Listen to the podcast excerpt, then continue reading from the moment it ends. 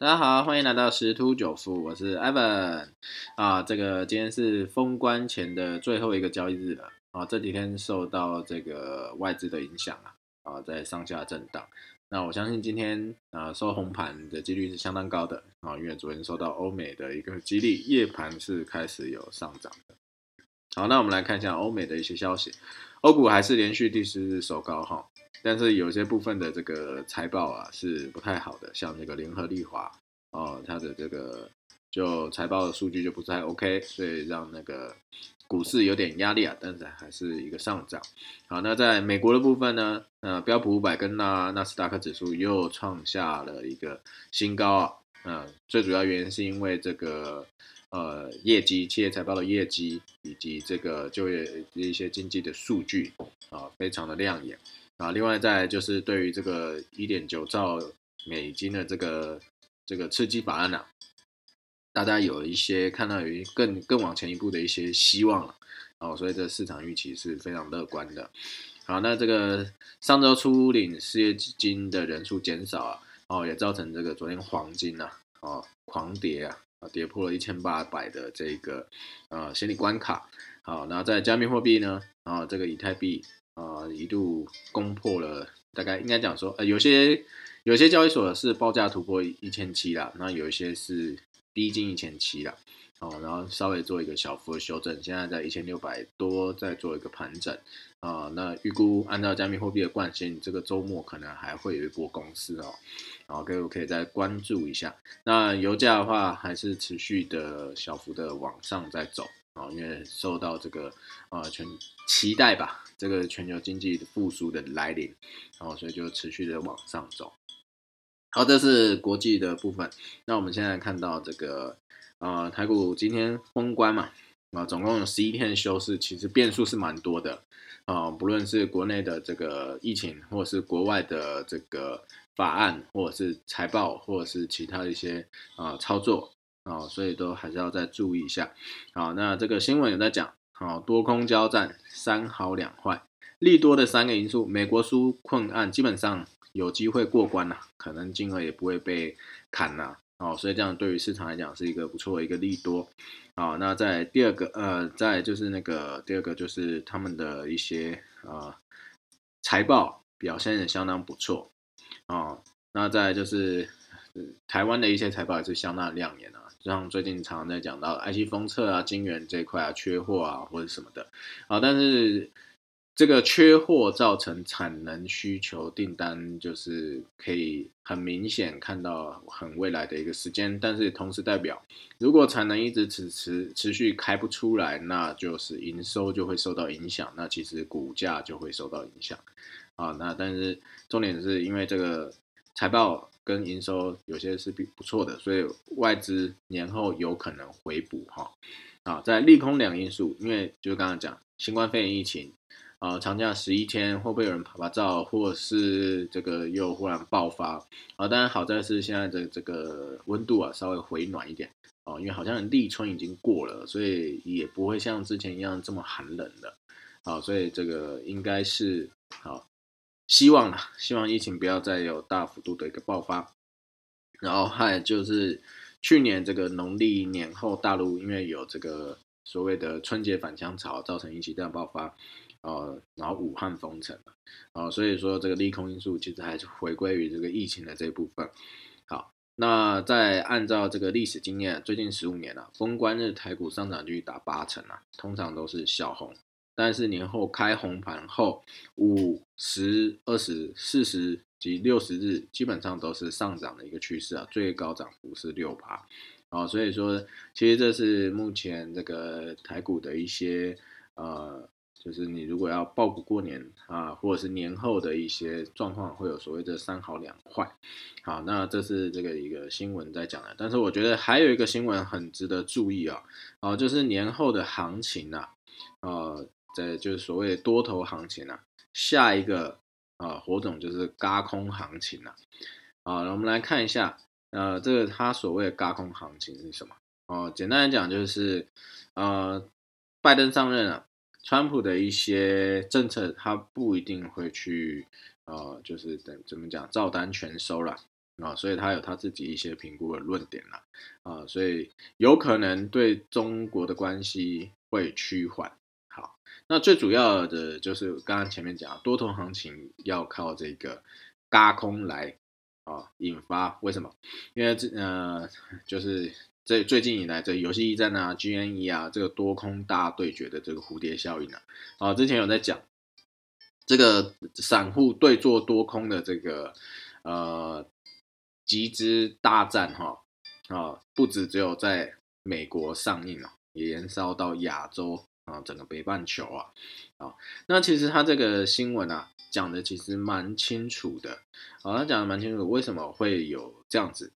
啊的一个情况啦。哦，而且到底跟台股有什么关系啊？因为主要是因为现在全球金融系统高度全球化。哦，所以看似啊不相干，但是透过蝴蝶效应就可以引发羊群效应，达到多米诺骨牌效应。好，简单来讲就是会跟风了。好，所以怎么怎么讲呢？大家他这边解释一下。哦，在一月底的收盘价，GNE 是这个就是游戏驿站。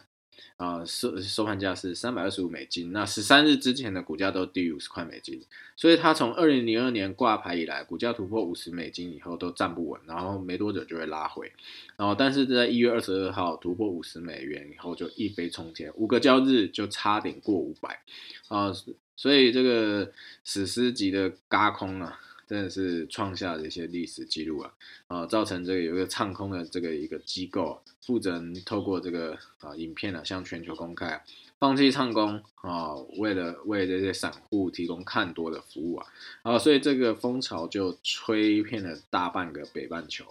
那就很像我们常听到的，就是外资都会讲买多买多买多，然后拼命的去卖啊，所以外资拼命的调高台积电目标价到千元，然后一直在唱多。啊，结果就连续卖超快千亿台币啊，失守的六百关卡啊，所以这种外资的做法我们也很清楚啊。别人讲说很棒很棒，就要赶赶快去买，他自己卖。所以同样的那个，这这种只是反向，就是这个不好不好要赶快卖赶快卖，然后拼命买